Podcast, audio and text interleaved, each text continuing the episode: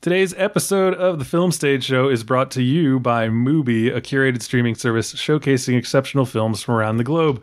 For your free 30-day trial, go to mubi.com slash filmstage.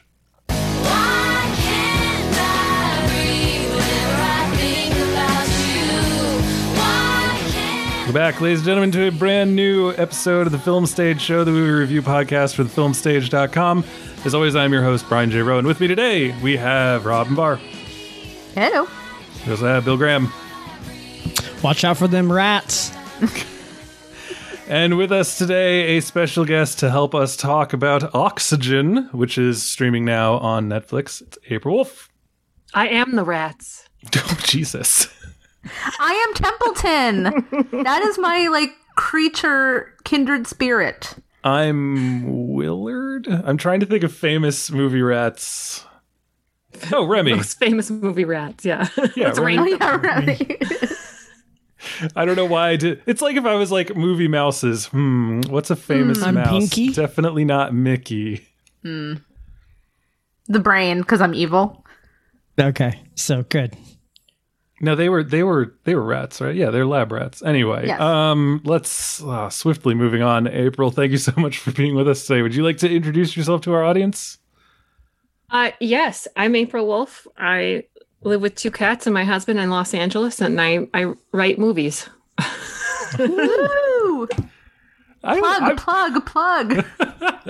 God, I, I, I'm in, I'm in that really awkward phase right now where I can't plug anything, but announcements are about to get made. So Woo! oh, so I we got you at just the right time to do your career no favors. exactly right. Thanks, guys. Appreciate the timing.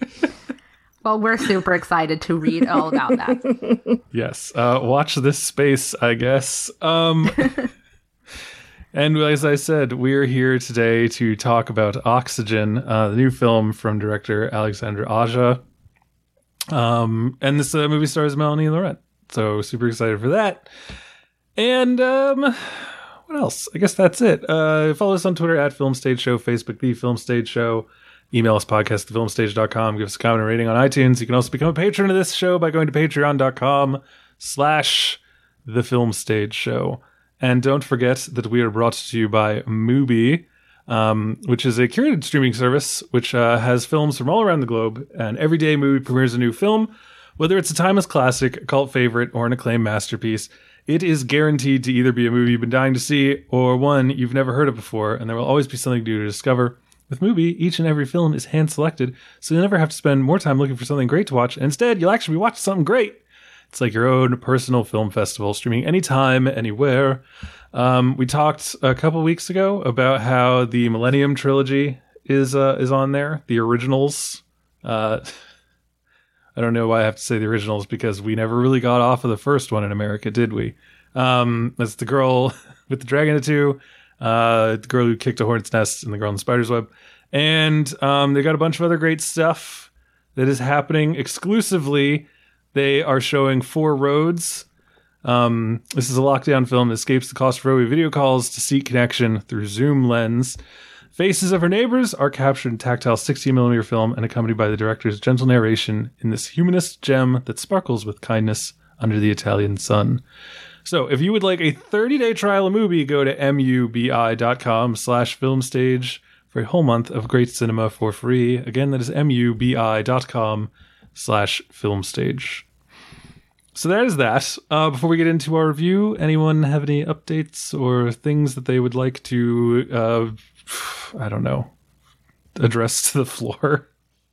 Yes, I have some comments. Um, I watched Loser over the weekend. I don't know if anybody's ever seen it. It's an Amy Heckerling film from 2000 starring Jason Biggs.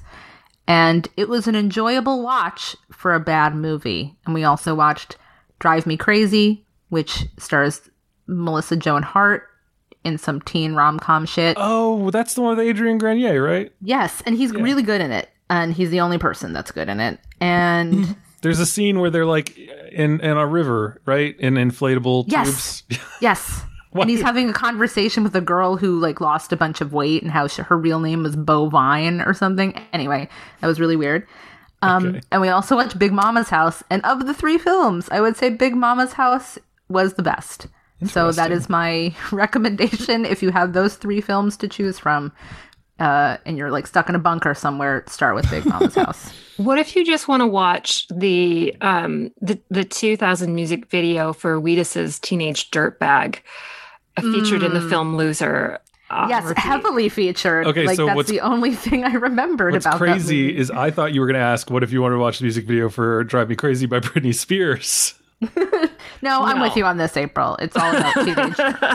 I mean, look, I mean, I, yeah, it's great. I There don't was know. a really that had a good soundtrack too. Like Amy Heckerling does know her music very well, and I think she got screwed over by the studio. It it was just it had no Heckerling magic to it. I um I was on TikTok the other day. We were talking about TikTok again. Boy. And a girl had done a cover of Teenager Dirtbag from the point of view of Noelle, right? I think that's the name of the girl in that. Yes, we'll just say yes. Yeah, and um and it was it was crazy that now that that's it's tied to two different things that we've talked about. Um I want to say uh Robyn, the other week you jokingly asked if Mare of Easttown was my favorite show because I said something about loving things that are just endlessly sad and depressing. Yes, and I said I'd only watch the first episode. I've caught up on it. What a great show! it's it's really oh good. I'm enjoying it, and you should watch Happy Valley after this. oh, fantastic! Yeah, because Or I'm maybe before you finish this. well, Mare of Easttown is coming out, you know, one episode at a time. So I can watch the new one tonight, and then I can watch mm-hmm. Happy Valley in the intervening week. I don't know how long Happy Valley is, and then I can watch more Mare of Easttown. Is it the fifth episode tonight? Yeah. Okay, that's a hmm? big one. Have you? Wait. That's all I'm gonna say. Oh, Yes, you've Yes, seen I've all seen but the last one. I've seen up to five episodes. Yeah. Oh, okay. Shit. Well, So. Mm-hmm. fuck. I'm excited now. All right, let's uh get over this fucking podcast as quick as we can. all right. Okay. Uh, no, actually, let's let's let's take our time with this because today we've got a movie that is on Netflix right now that anyone can watch and stream and enjoy, and it is called Oxygen. It is by Alexander. I does anyone want to help me out with how to pronounce this? Doesn't this shouldn't be a difficult Alexandre? name. It's it's Alexandre. It's not like Alexander.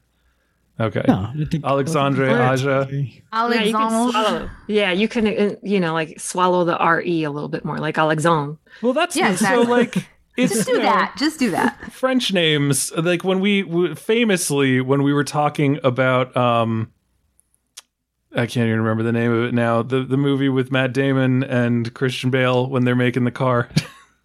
The Vroom Vroom movie. yeah, the Vroom Vroom movie. Um Ford versus Ferrari. yeah, that's the I Thank was about to you. say that movie that I actually really liked but can't remember the name of. Boys I, go vroom vroom. I it's kept I filmed kept across the street saying from my house. I love that. what? Really? Oh, that's awesome. Yeah. I um so I you know I kept saying you know the the the race at Le Mans and Bill jumps in at some point and says it's actually Le Mans and I was like no you don't get to erase half a goddamn word. so that's the thing I'm looking at Alexandre and I'm like is it Alexandre? Anyway, Yeah, anyway, this is cool. um, Like Melanie film- Laurent. yeah. Melanie Laurent. Um, Milo. Anyway, I'm going to stop speaking with a shitty French accent. Um, last film that was Crawl, which you may remember, I had like a seven month hype lead up to and then ended up loving. This is a movie that takes place in even more of a restrictive environment with even less of a cast. And uh, we're here to talk about it and review it, and I'm super excited. So uh, let's let's let's do it. Uh, here is the trailer for Oxygen.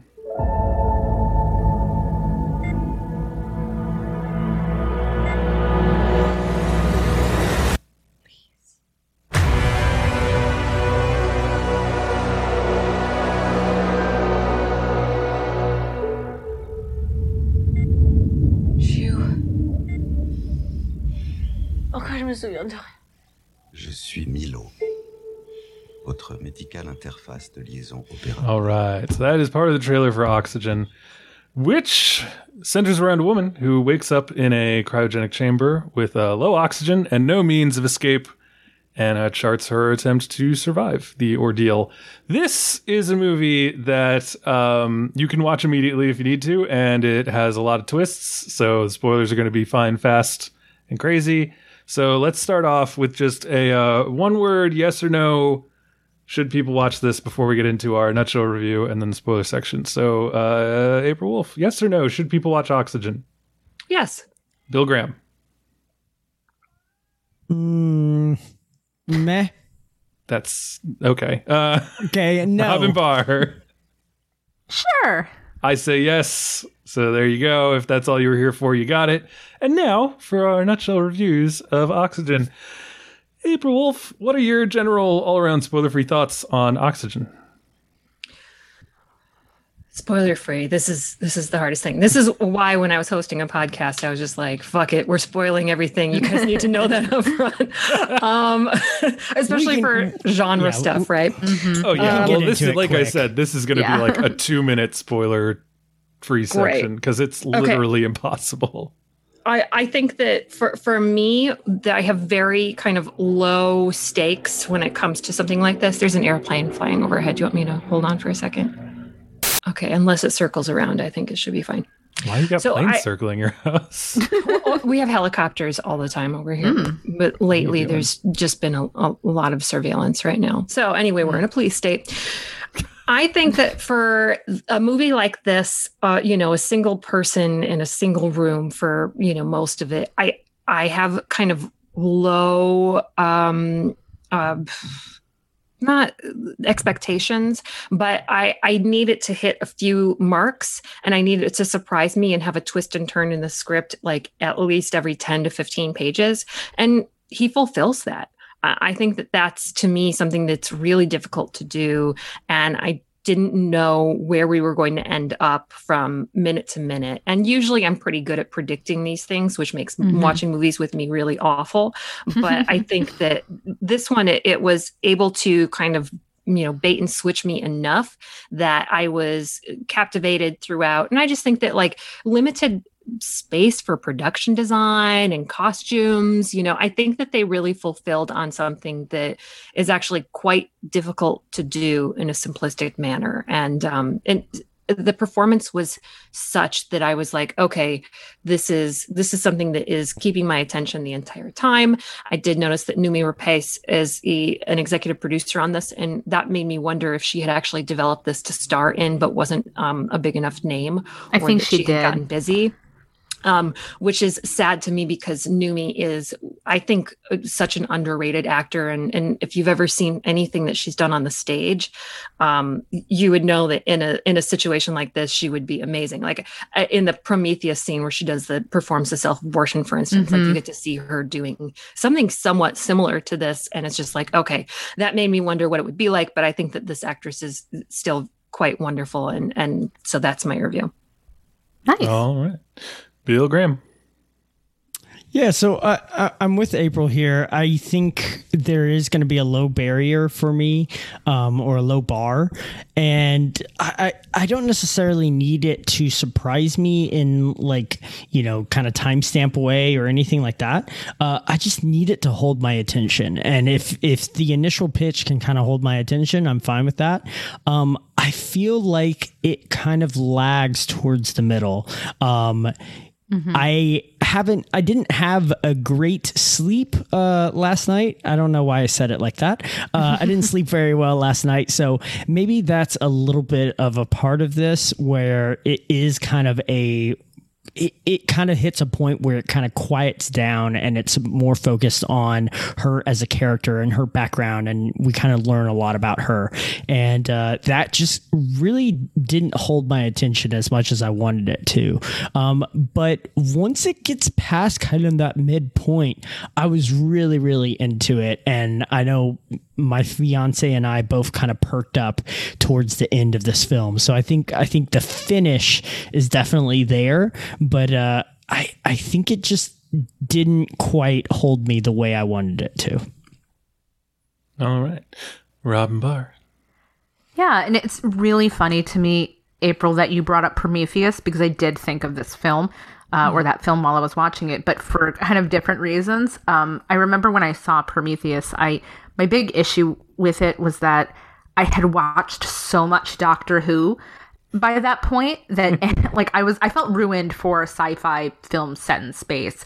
And that is kind of how I felt about this. Like even before I realized that um where where the particular setting happened to be before that re- reveal, I kept thinking, I feel like I've seen this before. I've seen this uh, bottle episode somewhere before, or this whole like wakes up in a strange space and time is running out. And I don't even know if there's a Doctor Who specifically about these themes, but I feel like it's so Whovian that I I had trouble keeping my attention to it. Um, specifically because it it's just I'm not saying it's derivative because he he does go to really interesting places with the story, like you said, and and the different twists and um, keeping your attention to the space. Like I think that is really well done.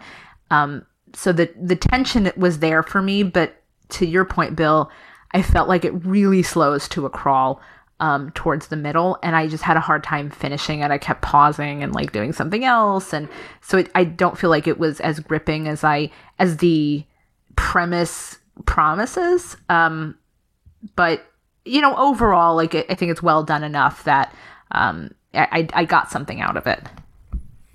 Um, as for me, I, I really I really loved this this movie. Uh, you can read my review of it on thefilmstage.com. Um, generally, like I just I think it's it's not a secret that I have not enjoyed most of the new movies we've talked about uh, on this podcast, and um, so it was really it was really great to like sit down with this movie, which is just like a no frills, no bullshit, like good fun time. It's just nice to have a movie that kind of paints itself into a corner and then finds interesting creative ways of of working around that. I think that uh, Melanie Laurent gives like a fantastic performance in this as she as she so often does in just about everything I've seen her in. Um, I mean, she is she is just fantastic. Like uh, in Inglourious Basterds, obviously, but like she's one of my favorite parts of Beginners too. Um, a movie that probably is composed of nothing but favorite parts. Now that I've said that, and We talk about beginners every week. look, Beginners is a formative, important movie in in world cinema. Um, but I mean, it it was just it was just so great to just see a movie like this and just like really get engrossed in the story, and to realize at a certain point, like you know, a person wakes up in a in a medical cryo chamber, and you're like, okay, that's interesting, and then you start to think about it, and you're like. Oh, okay. Like, so it's a cryo chamber. So I don't even know if if they know how long they've been in it. Like there's there's just it's it's like, you know, if someone wakes up in a coffin, you're like, okay, well they're alive, so they had to have been out for like maybe like 3 days at most, you know. But someone wakes up in a cryo chamber, it's like, oh, it could be like 3000 years. Um so I was immediately put in the mind of something like Aniara, which is a crazy, crazy movie that if you haven't seen it, I highly recommend. Um, and I just was so excited to see where it would go because the the premise, once you kind of wrap your mind around it, um, becomes limitless, and I think that it plays that very well. I do want to say that um, there is a a interview um, with Aja on the filmstage.com and uh, there he talks about uh, what happened with the uh, the casting. So apparently, first Anne Hathaway was like attached to the script, and then um, he came on board, and Noomi Rapace was cast. But then COVID hit, um, the financing all kind of disappeared, and it wasn't until Netflix showed up, and they said like, "We love the script, and we want to do it in French." And they knew Noomi Rapace couldn't do that, so he thought of other actresses who you know were fluent in French that he'd wanted to work with, and that's how they came with uh with Melanie Laurent. Did So, she stay um, on to develop it then? Because I I think it. I mean, it's interesting. Like, usually, if an actor is actively developing it and it's kind of written for them, like they will kind of get that AP credit in the way that she does. Yeah. So what Kind of what like, he um, says in the in the interview is, um, and then when I came on board, Noomi Rapace was the first one to respond. She was such a perfect choice. She's an amazing actress, and we worked together on the script and we developed the story this way. Mm-hmm. Uh, she was one of the executive producers on the movie, but then with COVID, everything kind of stopped, and all the independent financing collapsed everywhere. So this is going to sound mean, but I guess this kind of explains why it looks a little bit cheap. I mean, probably, yeah. I mean, I'm Yeah. sure that one of the reasons Netflix attached to it was like, get me every single single location movie with like a, a limited cast that you can find because we need to be producing something during this pandemic. Um, yeah. So I mean, I I I'm almost positive that's what one of the things Gotcha. that happened. Like Yeah. gravity without the space. That's what I kept thinking. Well, of. that's yeah. I I kept thinking of like you know these these one word you know someone struggling you know and what let's name the title off of the thing that they don't have enough of. So like gravity, mm-hmm. oxygen. Mm. This is one of those movies too where I I feel like after 2018's The Guilty by Gustav Möller, I think that Sweden in particular and probably Noomi Rapace were looking for actor driven um, single location um, uh, films that that could be just a showcase of um, of these kinds of twists and turns and and um, something for Noomi. But I, I don't know if people have seen the Guilty. I'm not sure if enough people have because the Guilty is fucking incredible, Hmm. um, and it's it's. I kind of feel like Oxygen if it were given maybe a little bit bigger of a budget for a little bit of um, more kind of production design, it could have gotten into that territory. Um, but I love The Guilty like so deeply, and it has like some of the weirdest twists and turns that you just do not expect. It's one of my favorite performances too. yeah, I, I I'll looked have to that add it to my list. on uh yeah. I just looked. It's apparently on Hulu. Oh, it is. Oh, yeah. Everyone should watch The Guilty if they're going to watch Oxygen. Just like kind of get into like the, I think the script structure of films like these uh, um, is just really fascinating to study because there is kind of um, there's a rhythm to it that you have to kind of get into, and um, the um, they kind of follow a similar structure in, in terms of like how many pages it takes to get to a turn. But uh, when I'm watching movies, I'm too analytical about them, which is again why I'm not very fun to watch films with. So. Well, so like part of my review was me saying like when you when you come into a movie like this, if you know the fact that it's a single location and someone's trapped or something, you you almost automatically start asking questions of yourself as though you were posing them to the movie. Like, you know, oh, are we never going to leave? Like, are you going to find mm-hmm. tricks to like get us out of there? Like, you know, oh, is like, w- are they going to have a phone? Is it going to be like Locke, where he's like imaginary talking to his dad as well? Mm-hmm, you mm-hmm. know, so like you you almost enter in in an adversarial relationship to begin with because you're like, I know your gimmick. How are you going to move beyond it? Yeah. Um, And that's what I think that struggled with, I think. Oh, okay. Because I was about to say, I think Oxygen does it very well. I like Milo, Milo. I said I wouldn't do the French thing anymore. Some of it felt so easy to me, and maybe that's kind of my issue. Like, so like the the script sounds so contri- contrived to me, like some of the dialogue, because it's like they're squeezing in exposition. And so, yeah, I mean, am I really going to complain about the dialogue in a one actor movie? but it, it, it just, it like rang false to my ears whenever it came up that, oh, like, oh, Elizabeth Hansen or, you know, oh, Leo, or it, it just didn't feel like how it would have felt for real. And I obviously it helps having the Siri there to answer questions and to be the obstacle when needed be. Um, but again, it's like it, it they when they needed an obstacle, Milo couldn't do something. I felt manipulated by Look, that. Look, that's like my wanna- life. it's, it's, um I got an Apple Watch recently and I, I'm Oh, loving God. it. It's um I'm I'm looking at my phone less. I'm I'm more present when I'm, you know, because I'm not worried that I'm missing an email or something. Um, but like it, it is that kind of thing where I like, you know, bring up the Apple Watch and I'm like, hey, turn on dining room lights. And then I have to like wait and see if it does it. Sometimes it'll be like, I've lost my connection. I can't do that, Dave. Um, and so I, I kind of love, you know, because in in looking at other movies like this, you know, like Gravity or The Shallows or Crawl, it's just kind of funny to like be like, okay, we're gonna give this person a technically omnipotent, you know, font of knowledge and and accessibility, but we're gonna still, it's still fucking Siri. It's not gonna understand every now and then. You have to Well, I, I put I your questions very specifically. I, I think the film also does a good job of like explaining that, and I, I do think at this point we're getting a, not necessarily into the weeds, but we're getting into specifics of like plot details and stuff like that. That maybe maybe we need to go ahead and hop. Yeah, we can just say we're at this point. spoilers now. Oh, can I say something that's like before the spoilers? Yes. Yeah, totally. So I don't know how many people saw The Vast of Night. It was, Mhm. it was available on Prime. Mhm. We talked Loved about it. that on I this think, podcast. I think it was my number one film. Maybe It might have been.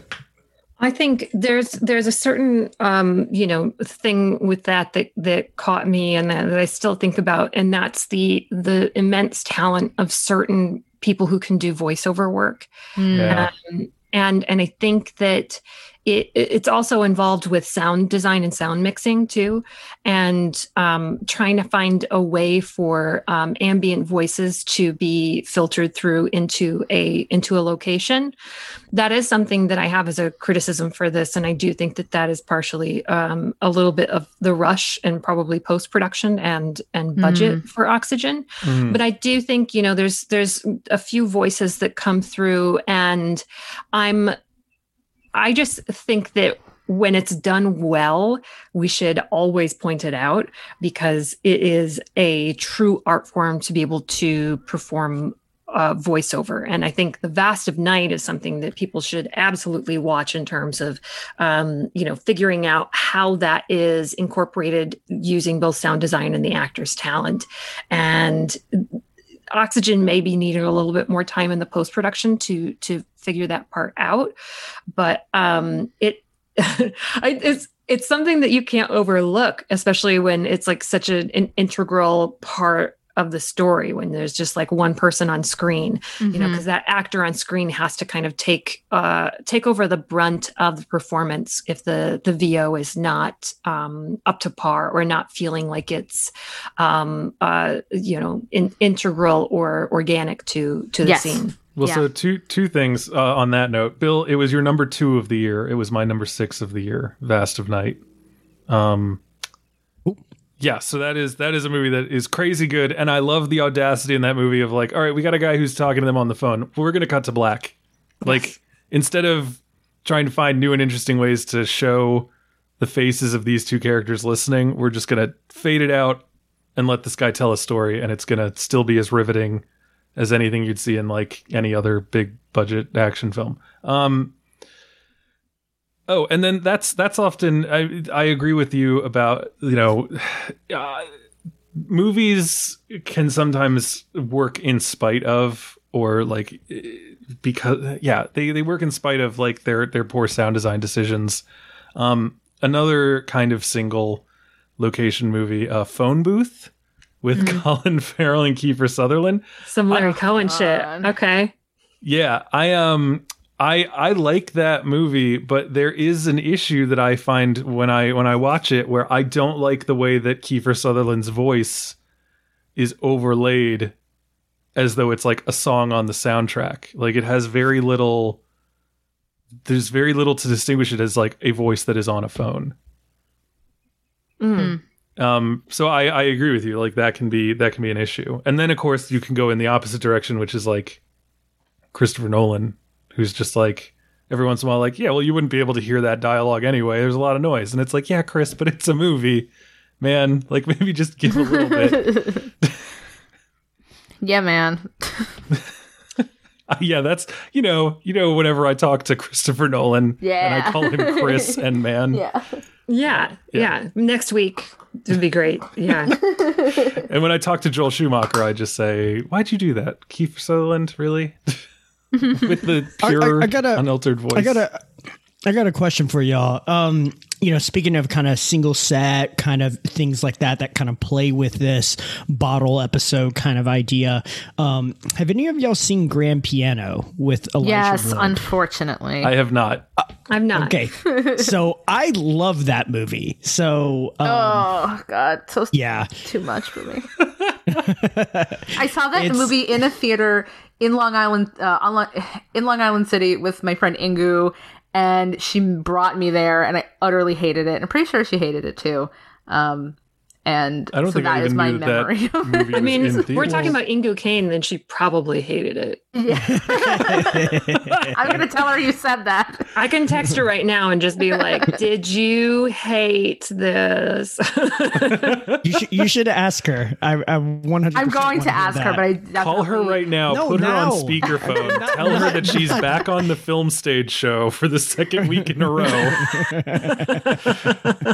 All right, I'm texting her. Uh, Grand Piano I- is I apparently now on Prime. Yes, and it's also written by uh podcast favorite, and I'm probably my gonna God. get some booze for this. Damien Chazelle. Man, fucking God, why? He's the worst. But uh yeah. Oh, Um, Kerry Bishé is in that movie. Uh, yeah, th- th- this film, I really, really like this film, but uh, it plays with this kind of stuff in very, very interesting ways as well. But um, that one is, I mean, you know, kind of the heart of that is is kind of the music and the sound design and things like that. So um, it's just interesting that there's there's a lot uh, of different ones out there. I think my standout that actually showed that Ryan Reynolds was pretty good is Buried, and uh, I really enjoyed that performance. And that one, um, I, I always find that it's interesting about these, and I, I think we're we're back into uh, spoilers at this point. yeah, Yeah, why not? Uh, but go for it, bro. it, it always i always find these interesting especially when they're uh lately they seem to kind of revolve around like how much oxygen you have left and uh, I always find it interesting when the uh, protagonists start to scream and and freak the fuck out, and you're just like sitting there. You're like, okay, the one thing that is going to kill you is the lack of oxygen, and like, like I don't, I like there could be a lot of other things going on, but like let's try to calm down. yeah, the you one thing And- you got to do is not breathe so much, bro.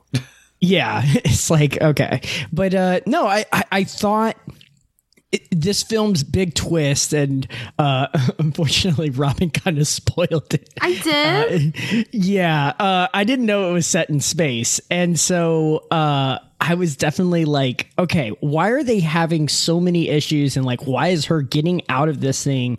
Like, I.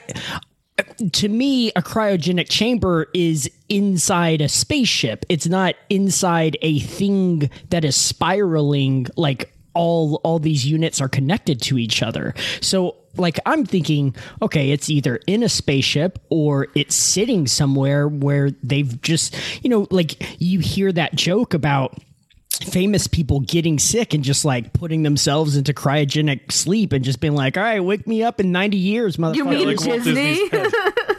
Yeah, yeah, yeah. And so it's one of those things where I was just like, okay, what, like, wh- why can't she get oxygen from anything else? Like, what, why is she having connection issues and all of these things? And I really enjoyed the fact that, like, they reveal that she's in space and you're like, that's why they're having so much fucking issues and it it, it just kind of clicked with me and like i said that's when that's right around that time when i started coming back on board with this film where i was just like kind of out and kind of like waiting for something big to happen and then that happened and i was like okay And then it's Nailed like, it. she's in I'm good. space. Well, okay, I'll say this.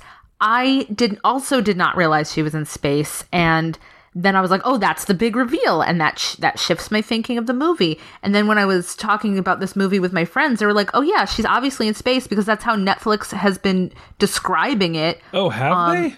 Yeah, so I, Come on, Netflix. I guess I presumed it wasn't a spoiler because it literally is described as a space movie on their on, on No, the site or on the app. So just just like one of the other things that I like about this movie is that it's got like twists on twists on twists. Yeah. Um so like I I was watching it and I'm like, okay, so she's just a person who was like in a medical treatment and maybe got lost and it's going to become like a parable about medical bureaucracy or something like that. Um and then when it showed that she was actually a person who researched cryogenics and it showed the horrific weird mice rats you know with that i was like oh she was like kidnapped or like so i went through a different couple of things i'm like she's testing it on herself and something has gone wrong, and no one knows that she was testing it on herself, or she was kidnapped by an animal rights group. Oh. Um, and it was like, you know, put that. in there so they could be like, oh, you've been like freezing rats. Well, now we're going to freeze you like one of your rats. and then, and then she was in space. And I was like, oh, okay, she's in space. And then there's like the cloning twist and the repopulating another planet twist. because of a virus. I mean, fuck off. I was not happy about that.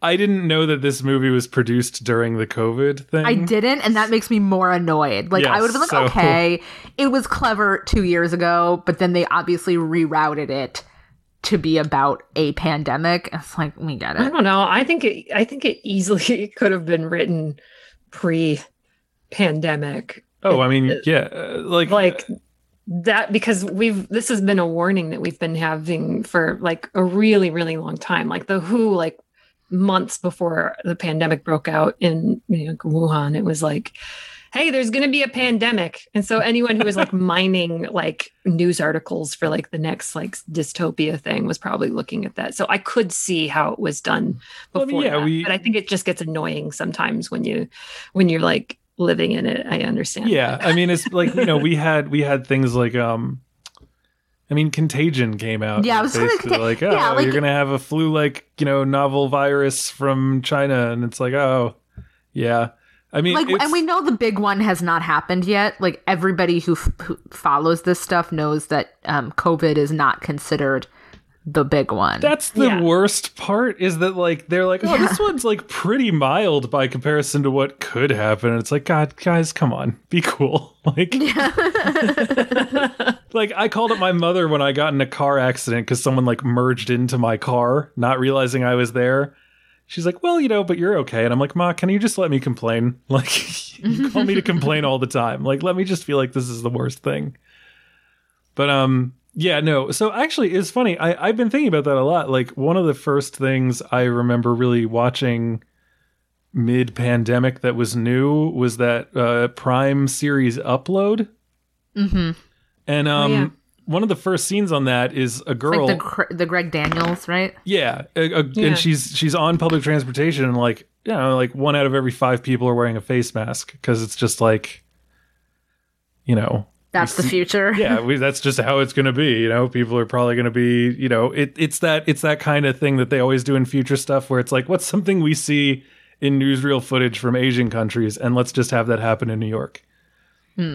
yeah Yeah, That's but true. it it is that t- it it sticks out to you more now. Yeah, it really does. definitely. I did like that the cryogenics ended up being a misdirection um, because I, I had the same thoughts as you, Brian. And she even says it. She's like, I did this to myself. Yeah, Um, but I, I think what really annoyed me was the amnesia as a device. And, and obviously, by the end, you know why she has quote unquote amnesia, and it's because she's never had a memory before. Yes. She's just this uh, this vessel. But throughout the film, it it comes off as less like, "Ooh, I'm in this with her, and and I'm an audience proxy," or um, or that she's an audience proxy, but more like they're just putting me through the ringer because for the hell of it, I'm trying to figure this out along with her. It it just felt so, um, like I've seen this a million times before, where I'm I'm with her and she is with me, and or the person is with me, and we're in this puzzle box and I hate escape rooms, so maybe that's just part of like my personality, where I'm just like I can't with this.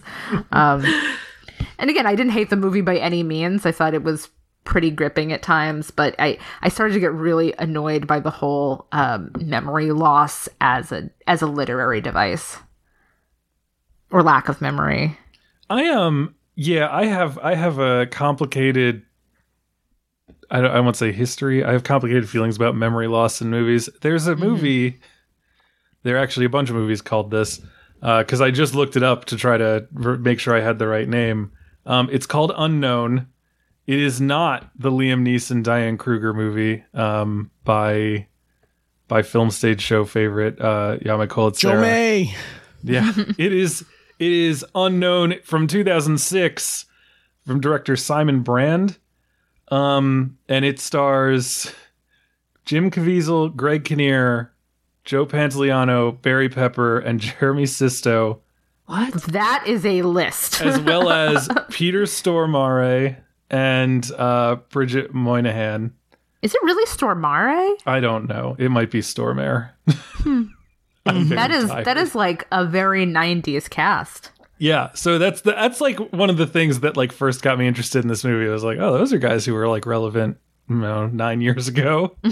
um, but it is about like five guys who wake up in a abandoned factory warehouse with no memory of who they are. One of them is like handcuffed to a pole on a catwalk. Like there's Meow. a gun and there's money and and they're just like, "Oh shit, like what happened here?" and they don't know what's going on. And um I watched that movie and it's it's pretty fucking dumb. It's just the, but for whatever reason, so like I can agree Jesus with you. Christ, Brian. Yeah, seriously. I, like That my was memory such a long tangent. Well, so- a movie that the you're like Shaggy this- Dog story. so like that's the thing is like that is a movie where the the memory thing is is integral to the plot and then you realize like oh right there is no movie without this and i don't think mm-hmm. it helps and i don't think that it's really necessary. I think that oxygen could exist without the memory holes you know but i think that it does add a little bit to it because i think that the the mystery aspect and her having to try to figure out who she is I don't know. Just for me, it, it adds a layer that in the movie Unknown from 2006 is is less than ideal. Um, it's it occurs to me that Unknown from 2011, Liam Neeson also loses his memory. I guess that's just uh, if you have a movie named Unknown, you got to have that. Um, I it's will a say trope. that yeah, 2011 Unknown, I think, also makes good use of the memory loss as a means of creating a deeper twist, just as Oxygen does. I will say, oh, go ahead. Go ahead.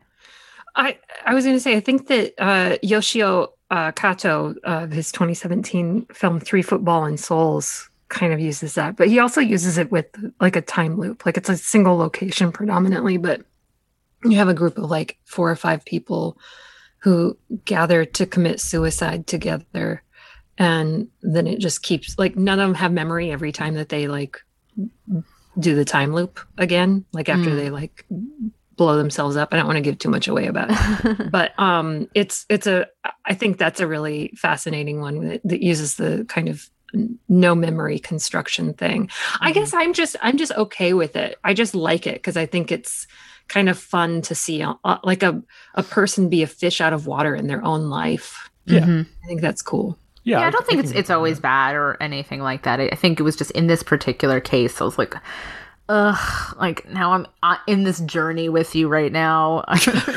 God, ugh. God, I hate identifying with characters. I know. and you know, it's kind of funny because she has what really struck me about it is that she has such a survival instinct for somebody who knows nothing about their lives, where I think I have the opposite, where I'm just like, fuck it. like, had, so like you wake up and you're like, I don't know who I am. Yeah, fuck and it. I'm about to die anyway. Nobody, so like, probably whatever. nobody loves me, and I have nothing going on.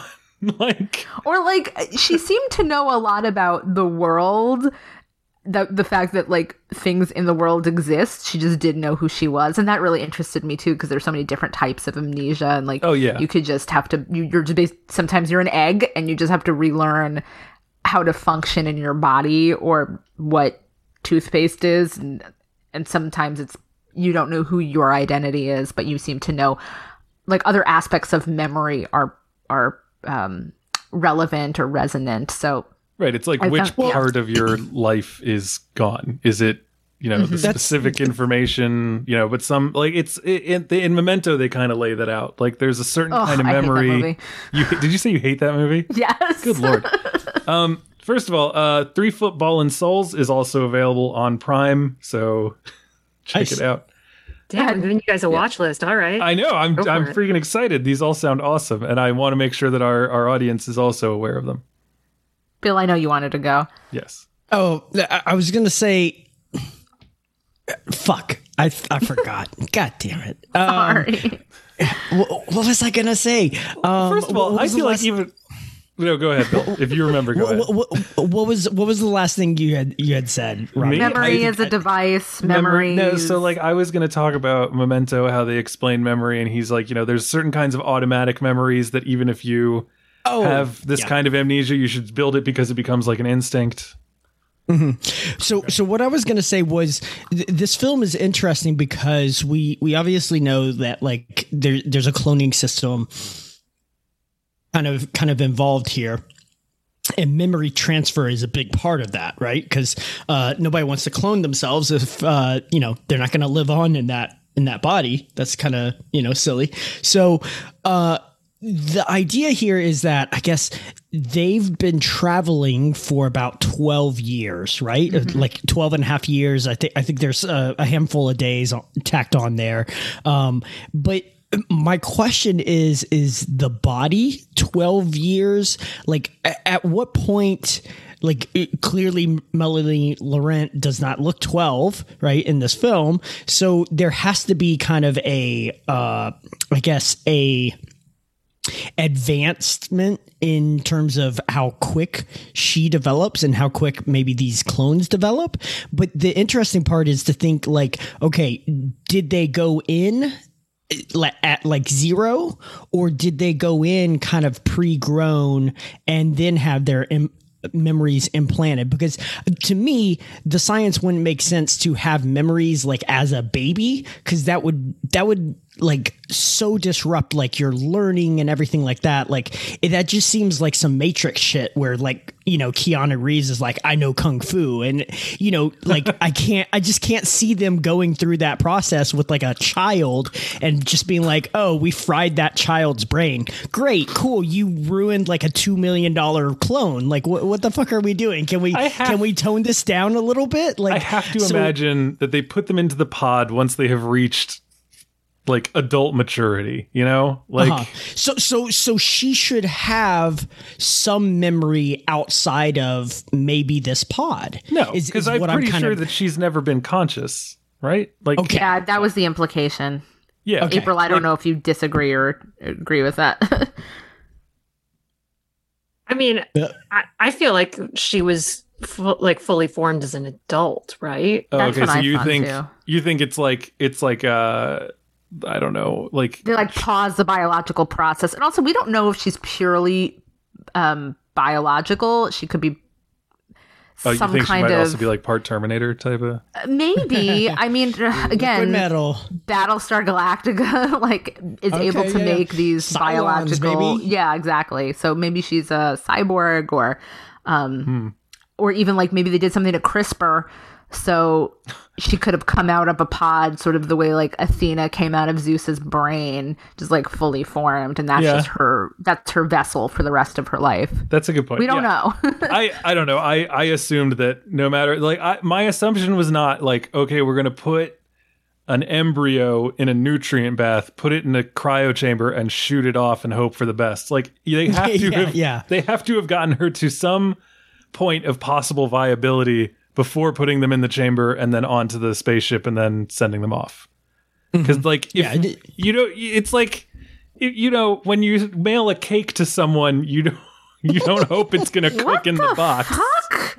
you mail cakes to people? Milk Street does, or Milk Bar. I'm, I'm, I'm- Oh, that is. Yeah, well, I don't know if that's worth that, but I don't. I have mailed a thoughts on milk cake. bar. You mailed a what? Porto's Cake, the Cuban bakery here in Los Angeles. Oh, I've done that. but See, when did they get it? They got it three days later. Huh? yeah, yeah. It's it's it's it's gotta it's gotta be within a certain time. I've I've Yeah. ordered some uh Giordano's Giordano's uh pizza from Chicago. oh yeah, yeah, yeah. Yeah, and they definitely like are like, okay, here's the specific parameters that it's going to arrive in. If it doesn't arrive in that time, you probably don't want to eat it. You know? Oh Yeah, God. they like pack it with like dry ice and stuff, right? And then Yeah. they mail it Yeah. to you, and they're like, "It's going to show up. If it doesn't show up by like 5 p.m. on the third day, then forget about it." That creeps me out because one time my uncle mailed me empanadas. He didn't tell me he was going to do this. He just mailed them. And I open up this box and the bag is green. Like he media mailed me empanadas. It must have taken Media like mailed? media mail because it was the cheapest thing, right? 14 days later, Wow. Anyway, no, you've got to so I do don't like trust you got to do like express overnight. I got a snake mailed to me, and um, it, And it lived. what was that noise? like like a like I'm sorry, as a threat or or a pet or some meat, because that's what I'm thinking. I love the concept of someone mailing me a snake as a threat. No, it occurs to me that I should have been more specific. I bought a snake as a pet, and they they when you do that, they mail it to you overnight, and you you have to be there to sign for it so that you know they know it's not just sitting out on your stoop. You know, Crisping. Yeah, so I, I got the snake. Uh, the snake seemed confused, but I've had it for a while now, and it's very happy, and it's growing like a weed. Little snick. Um, I once tried to mail my mother's ashes, and they got lost in the U.S. mail. So first of all, you can't FedEx, or I, I, it was one or the other. I think you can't FedEx ashes because it's like biological uh, ma- material or something. So it had to go through a USPS. And then she was just lost in the mail for like well over a month, and it was a very huge shock when we actually did get it again. So. uh I don't know. It just well, maybe got she my- got to travel, you know? Like there is a I know. She always wanted to For see the once world. in your life. It's like in I Mad just wanted to Men. be in the cargo. That's so dark. It's like in Mad Men where a certain character's like mother goes overboard on a ship, and like oh, I remember that. you know we could spend like you know no expenses spared to bring her killer to justice. And it's like uh, we'll call you back, and it's like she's in the water now. She always loved the ocean. Yeah, exactly. I got my dog's remains shipped to me um, Hmm. after she had been cremated. I, I looked it up, and cremated remains may only be shipped using Priority Mail Express. It That's doesn't look like probably what we did. yeah. It doesn't look like a 15 FedEx or them will let you do it. Yeah, so don't do that. And then, of course, when I had to bring her back uh, to New York, she went in my backpack, and I was just praying the whole time that they wouldn't search my bag. It was just like, what's this black box? I don't know. It was So- fine. I got to play so some a- good pranks on my friends. a pro tip on uh, uh yeah jesus. Uh, a pro tip on uh shipping things versus you know uh via ups or fedex or things like that. Um so if you use the usps uh that is a like a federal program. Uh so you can get into a lot of shit if you don't kind of tell them what you're shipping.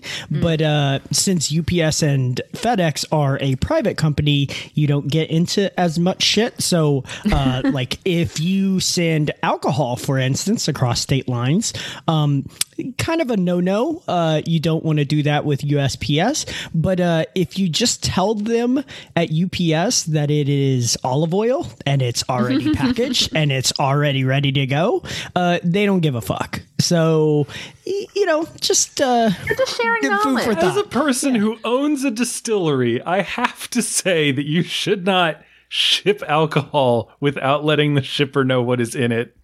Um, it is Why? extremely dangerous to do that beer Because because it- of the glass. because of the glass, because of the literal alcohol. Because if they ship it in the air, it could change pressure and explode, and it's a Oh, technically yeah, flammable true. material.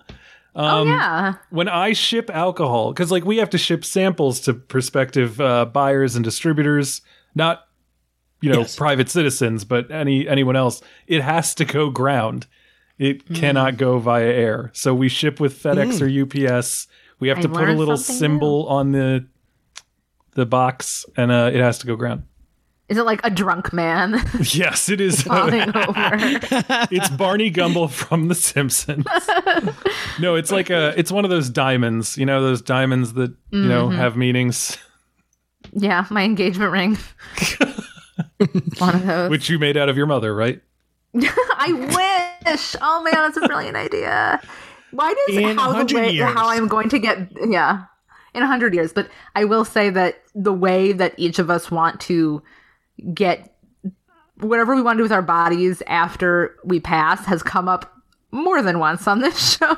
So A lot of our movies involve people dying. I don't know. That's true. That's very true. Um, I will say something about this movie is that we have referenced a lot of shows and other films that this movie reminded us of. So I will say maybe it is a little bit derivative. I don't know. We're saying like, oh, this is better than this movie. If you liked this, check out this.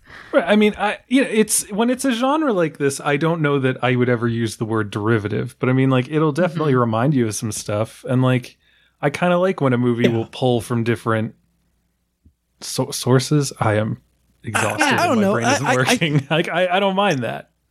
I, I think I think one thing that's interesting about this film that I found really really fascinating was because she's in this cryogenic sleep and because she's traveling this long distance, they have all these kind of things that you know you see in other movies where you know they have the headpiece so it can kind of monitor your brain activity and kind of keep you alive and do all that kind of stuff. But it's also got uh, several different IVs. It's got a umbilical cord or cord like insert and uh which is pretty fucking vicious. Uh and i love the fact that like that aspect of it keeps fucking with her throughout this film because like there's at one point she's about to die. And you know if you haven't seen this film uh here's a big spoiler right? She's about to fucking run out of air. And so it's like oh your survival rate is 0% so we're gonna euthanize you. And it's just like what?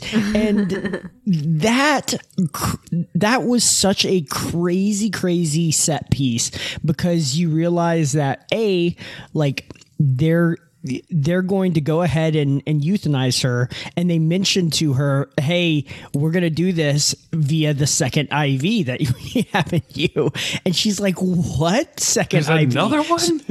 so it's not just a race against the clock because you also end up seeing the actual IV like liquid that's going to euthanize her like flowing through the tube, which Yes. is just a, a great visual kind of cheat, right? Because she's not necessarily seeing it, but you are. Mm-hmm. And the other aspect is like she's got to like move her body in a way in this tight confined space that I found really enjoyable of like okay like they're not just going to fuck with her in terms of we're going to put it through wh- which I thought was this the second thing because so you know she kind of goes through she rips out the umbilical cord thing because she thinks that's the first one or uh, the second IV and it's like no no it's still going. And uh, I think she even asked for like confirmation or it says like confirmation that it's still going it's still counting down.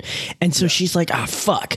And so it's on her foot which of course is not a conveniently located position to to have an IV if you're stuck inside this thing. So she's got to do, you know, some body twists and kind of stuff like that. Yeah. But w- And how atrophied must she must she be after not having ever really moved? Right, like how never much moved. musculature? should she have? I, I I mean, you can you can fire your musculature with like uh, electrical waves and stuff like that. Well, yeah, Like, but I mean, that's- there's, there's it's it, you know obviously like that's I think what they would have you believe, but it must it still must be like oh this is the first time I've ever done this actually. You know, it's sure sure. you're not in Microsoft Flight Simulator. You're actually pulling the yoke now. I um Yeah, but but I, I really really enjoyed that aspect of it, and and not only that, right? Like they they have this kind of grand set piece where they're like, okay, we're we're gonna do this to her, but then to fuck with her even more. So that she has to reverse the process. that's the best Just part. Like you're That's just like, oh my thing. god, and and that I thought that was well is- done. that is the kind of setup and execution in the final 30 minutes of this film that I Yeah. really really enjoyed right When- like that that's that's when it's like clicking on all those cylinders and it's just like I've got you right when she when she's like okay um so i gotta like remove some some processors you know and like free up space to do this thing.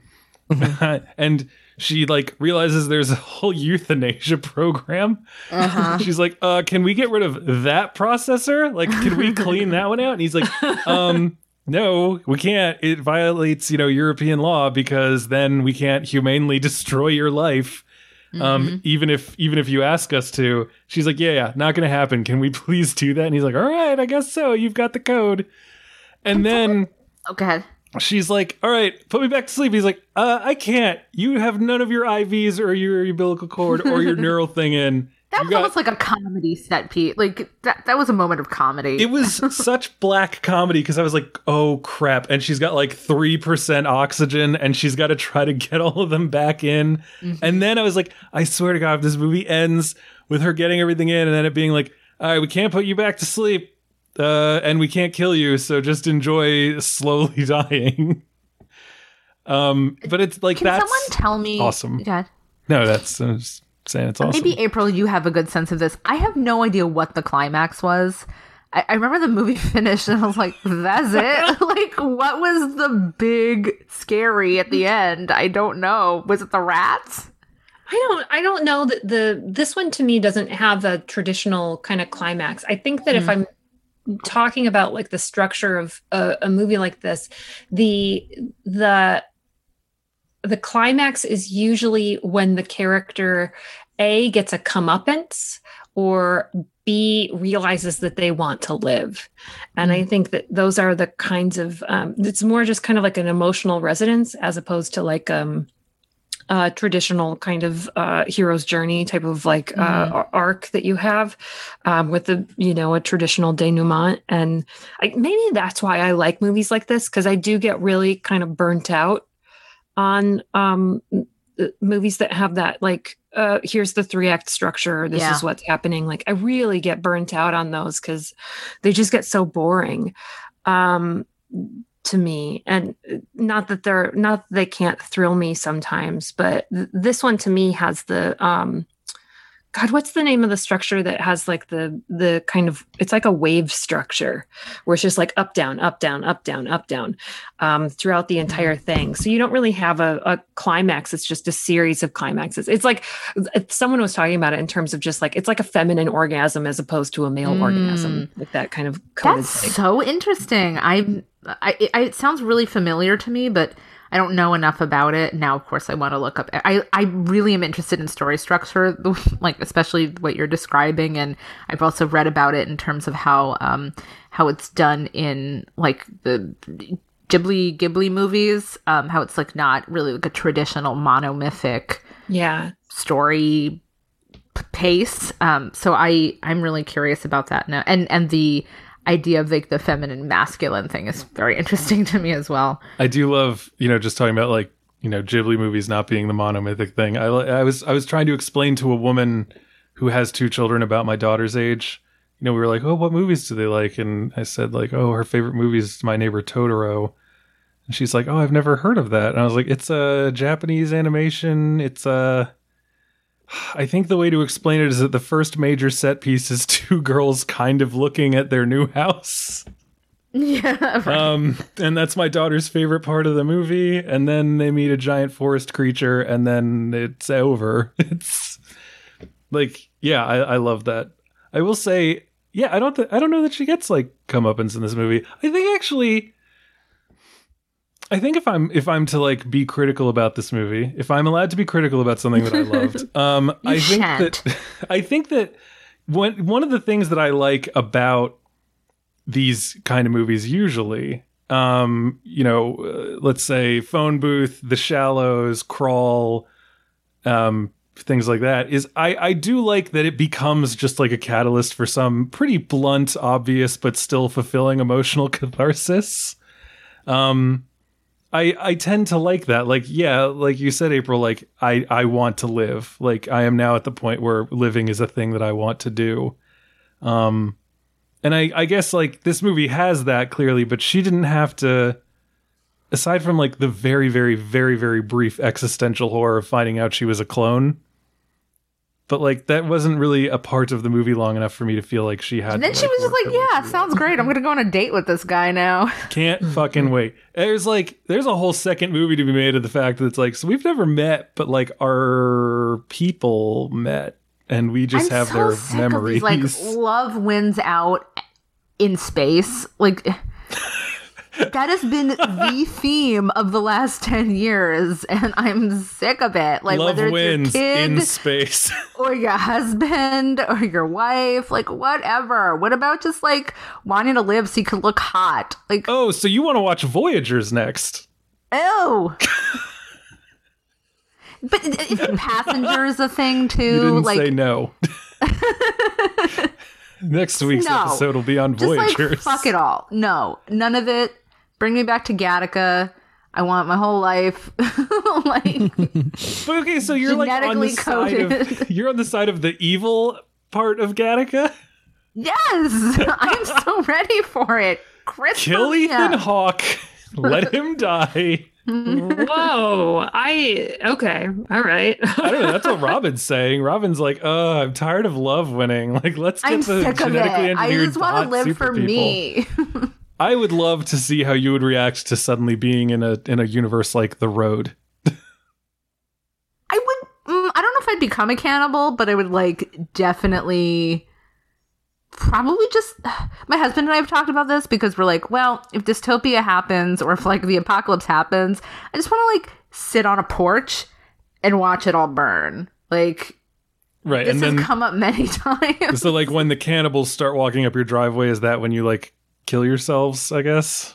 I don't know, maybe, or we just like say, I I give you my body, like It's its own, a- own kind of love story. It sounds like.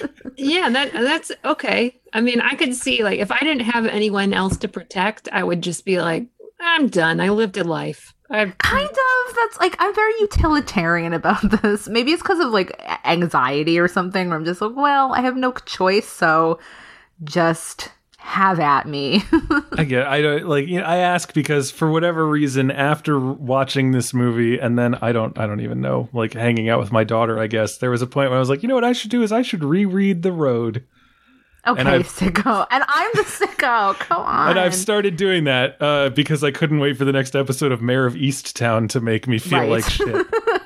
april you have to live for your cats like that is that is I- your yeah. to bear you guys, you guys have no idea the elaborate plans that I have when the earthquake hits of like uh, how how much I've drilled into my husband's brain exactly how we have to uh, get the cats into the carriers and you know speaking of the big one yeah So, uh, so just a follow up from earlier. Um, were you talking about the Fichtean curve of story structure? Is that what it was? Because I just Googled it and that's what came up. possibly i'm not really good with kind of names and terminologies Okay.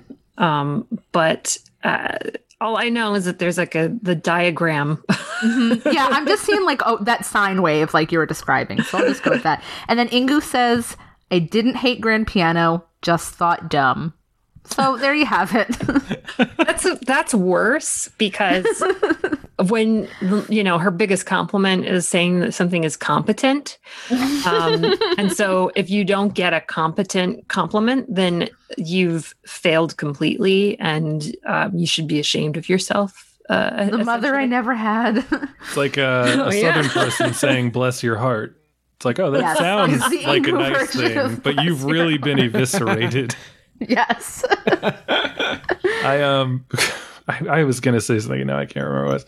Yeah, the I'm looking at the Fichtean curve, and this does appear to be what you had been describing.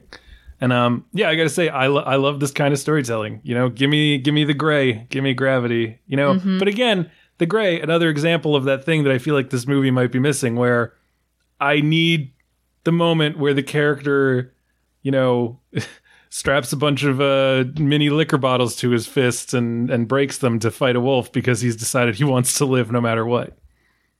I mean, is that not that sequence where she's plugging in the It is, IV? but like it, it- again, I feel like you know she even even again even Gravity has like the whole like her daughter died. You Yep. know, in in the shallows, you know, the mom died, and in uh Crawl, I can't remember. I feel like her and her dad weren't in a good place. Like there was a divorce or something. And then yes. Interstellar, there was some bullshit. Well, don't know. Interstellar, it's like the entire world's going to die, and he is specifically very concerned about his daughter, um, who aged Exactly. 30 years while he was gone. Like, I love that. Like, I am And I don't care if like other movies have done it. Like that's the type of thing where if you give me that in your story, I'm like 90% of the way there to being like, yes, this is one of the best movies of the year.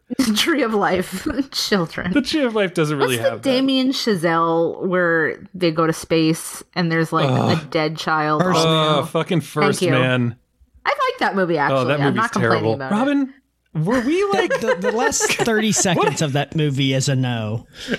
I loved the sensorial experience of that movie. Oh, yeah, I that. like Yes, First Man. yes. Thank I you. La La Land, but I like Yeah. First I hate La La Land, and I love I Whiplash. liked, I liked, yeah, I liked, I liked Whiplash and I liked First Man, but La La Land can go to hell. La La Land Thank you. Yeah, I'm. I'm. Yeah, I don't know. I. I don't even. I don't think I liked Whiplash either. But for, for some reason, Hmm. First Man. Uh, you know what Robyn was saying, the sensorial experience. I. I am a sucker for um the the combination of of sound design and score. yes, and, it was so um, good. and and visuals, and I, and I feel like that really delivered for me on a on a level that I haven't felt in Hollywood movies in a really long time, and so. April, I am did you willing to overlook it. did you miss your calling to be to be in like sound and like editing and stuff like that? Like it sounds like like You want to be a foley artist? no, Let's squelch maybe- some spaghetti. It's like the beginning of Not- uh, not, Goodfellas, but- but... it's it's April over a mixing board looking up, and then it's smash cuts and says, "As long as I can remember, I wanted to be a sound editor." oh my god i wish that i had the talent or ability to do anything like that uh, but instead i just pay other people to do it for me and That's give them philosophy. terminology that i don't really completely understand but i have Yeah. to figure out how to interpret it That's good, but uh, but better, better. Throw money at the Better. problem. Throw money at the problem. That's more I think. energy less energy I need you More explosions, less explosions. yeah, I'm all about it.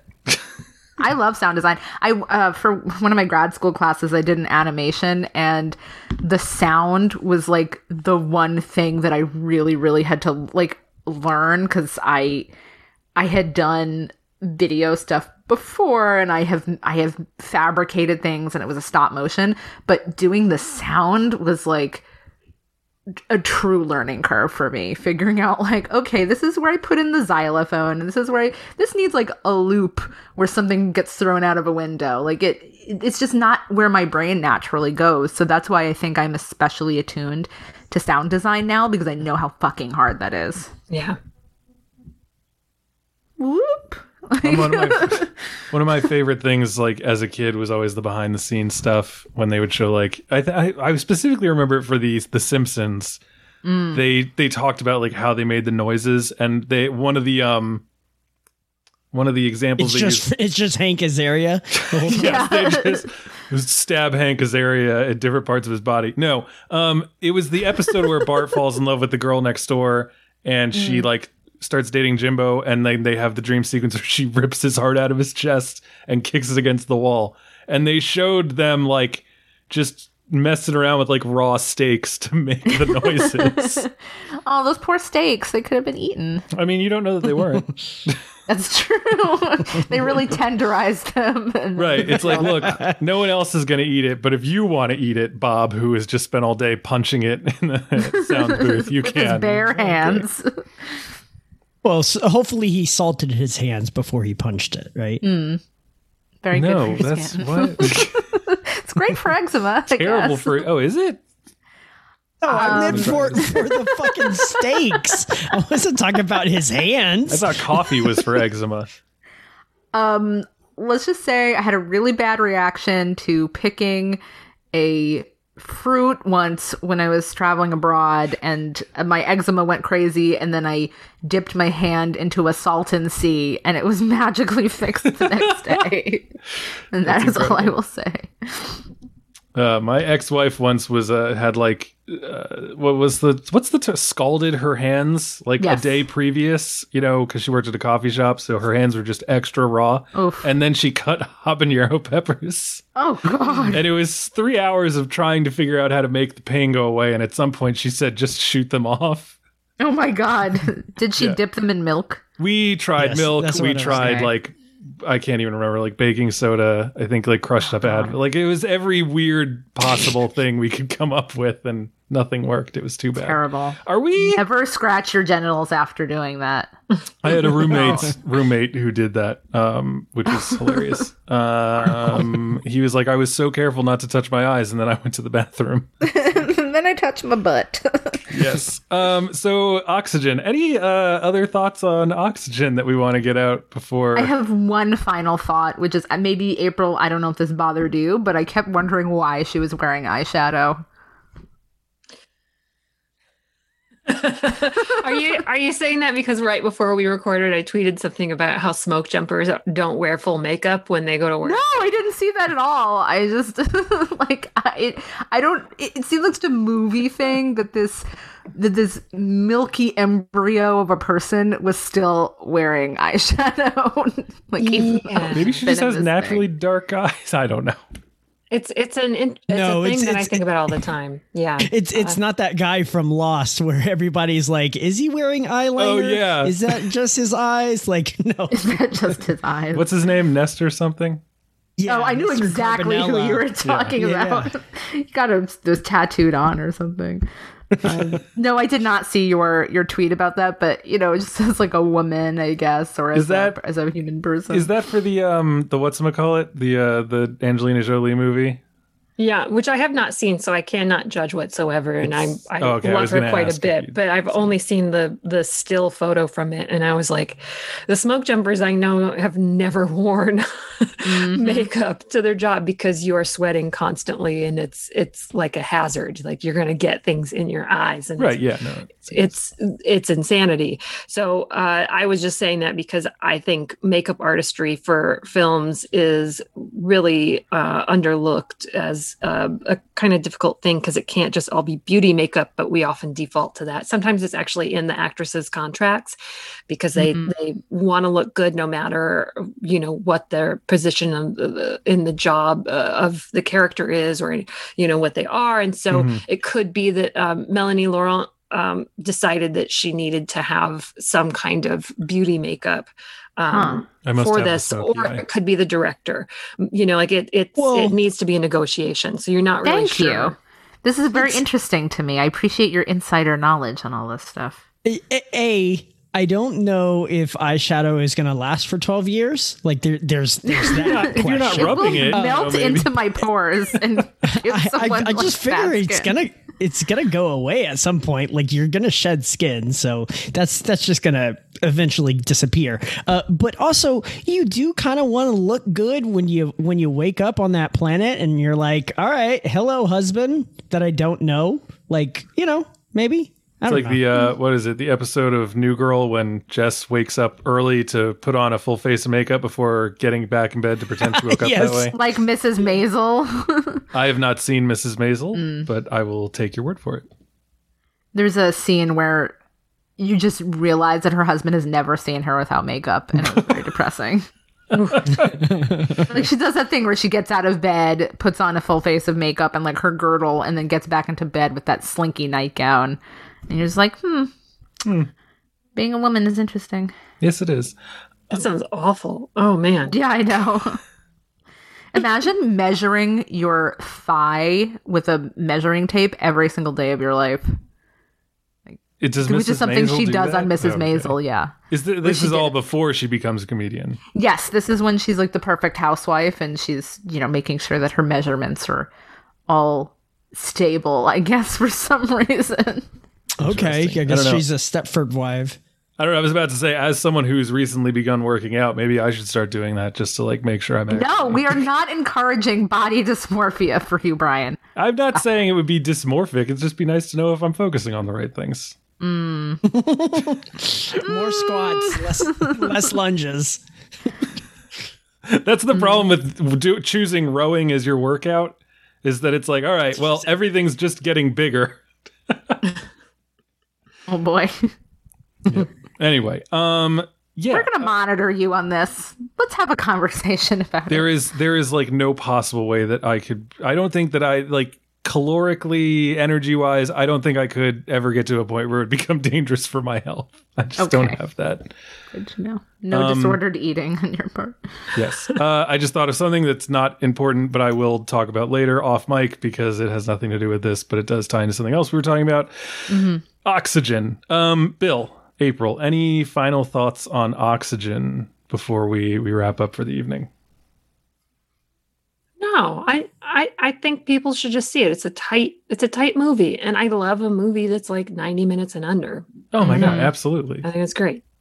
I mean, again, like, I, I got sold on Oxygen because um, I, I like Aja as a filmmaker. I um, there's so- like I, I wrote about this in my in my review. You know, it's it's easy for a person who's doing like a, a horror movie or something to forget that it should still be fun every now and then. Um, you know, the bleakness can become a, a problem, and I just remember like The Hills Have Eyes like my girlfriend at the time wanted to see that and i had literally no interest in it um maybe like negative interest. I was like concerned because i don't usually respond to horror movies well. And there is a point where the human though they're all humans the the the protagonists start fighting back and someone jams an american flag into a an adversary's head. And um and then I think like they play like the Star Spangled Banner on like an electric guitar. And I remember just having this immense feeling of like, oh wait, no, this fucking rules. Like it's That- been worth it. that that reminds me so much of like the Doof Warrior, like like just that kind of like level of just like Gonzo going for it. Right. And I think that there's something to be said for a person who understands that like one of the the biggest joys of having to go through that level of tension and fear and concern is to make the the the victory all the sweeter. You know? It's like um it's like a quiet place. Like a movie that I found almost unbearably tense and then that ending I was like, "Oh, this fucking rules." Like I'm on board. This is great. So I, I like that Aja, you know, between uh, The Hills Have Eyes and Crawl and now this movie, like kind of gets that. And he's not here to try to make you feel like shit. Like he's here to put you through a ringer so that you come out like energized and and excited. So yeah. Yeah, That's Noth- what I nothing else to say. And did Cora see it? Um, she, no, I saw this at the distillery. Um, so that's a different, that's a different thing. I either watch a movie with my daughter there. or I watch at the distillery. But yeah, sometimes she is there. Um, but I think I watched this on Mother's Day. Okay. She was not there. She was with her mother. Um, so that's it. That's all for today. Uh, don't forget that Oxygen is on Netflix right now. So if you're listening and you haven't seen it and you just heard us spoil every inch of it, but you're now interested in seeing it, you can check it out. Uh, Every centimeter, it's French. Oh, that is true. Yes. Kilometer. Yes. oh boy. All right. Um. So that's that. Uh. April Wolfe, thank you so much for joining us. Well, thank you for having me. But of course, and don't forget to go to patreon.com slash filmstage show to give us your money. And don't forget uh, that we are brought to you by Mubi, uh, M-U-B-I dot com slash filmstage. We'll get you a free 30-day trial. So do that and uh, check out some movies. Uh, we talked about Noomi Rapace a lot on this. And uh, don't forget that the Millennium Trilogy that she starred in is on Mubi right now. And um, that's it. Uh, what are we talking about next week, Robyn? Army of the Dead. Oh yeah. Ooh, Mm-hmm. nice. Tig Notaro. Woohoo. That's that's coming to Netflix, correct? I'm not gonna have to. I believe so, I yeah. was about to say, don't make that the first thing I see in a theater. You're safe. yes. Um, also, I will preemptively say that uh, for the next two weeks, I will be at the beach. Um, so we will be recording as usual, but my audio might be degraded, and I don't want to hear it. We you won't hear it from me. I'm not, I'm not yelling at my Maybe the co-hosts. I'm yelling at our audience. All right. All right. All right. Um, so between now and then, let's tell the fine people at home where they can find our stuff online. Uh, let us begin with our guest, April Wolfe. Where can people find you on the internet? Oh God, do they really want to? I mean, you don't Uh, have to. You could you could plug something else if you'd like. I mean, like you could Cat-proof cords. Maybe? you could find me on Twitter at a wolfful if you feel like me ranting about politics is fun. Uh, sometimes movies, other times HBO shows. Uh, that's about it. Mare of Easttown. Um, yeah, well, you know, you you you kind of popped in here saying that there would be some sort of thing that you would announce at some point. You know, so if we can't tell people what it is now, it'd be Yes, nice if they you're knew where to look. You're right. I mean, you're right. Yes, Yeah. of course. It's not. We're not always going to be yelling about politics. Sooner or later, we will have other stuff to yell. I don't know. about. Do you know me? Not particularly, but I've had a very fun time getting to know you.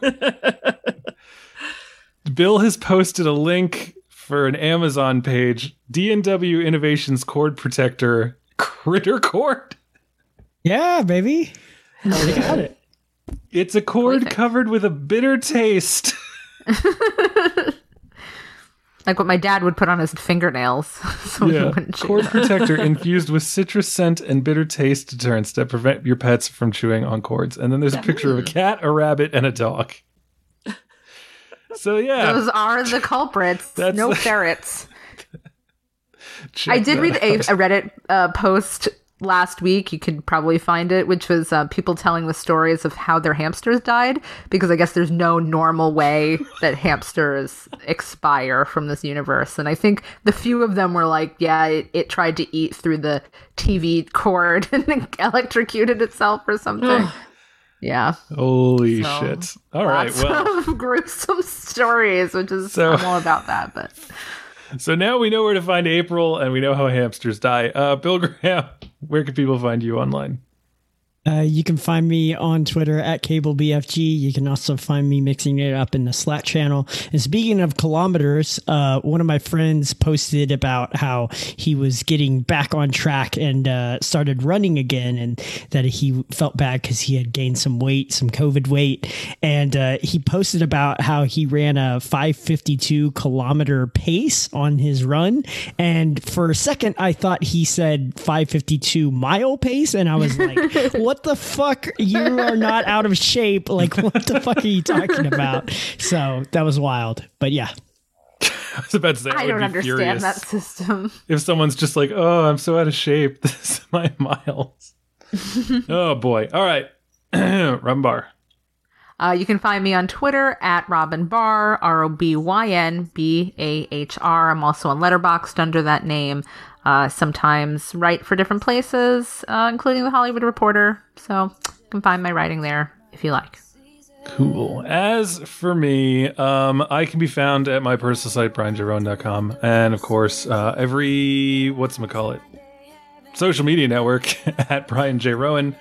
Um, my Instagram, I'm sure, will soon be filled with pictures of cicadas and then rapidly replaced by pictures of the beach. So check that out.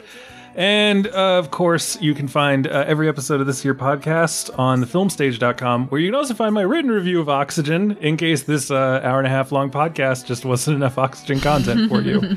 um, you could also find other writings of mine there. And uh, our uh, interview with uh, Alexandre Aja was there as well. So check that out and uh, join us next time. So, ladies and gentlemen, thank you so much. Tune in next time.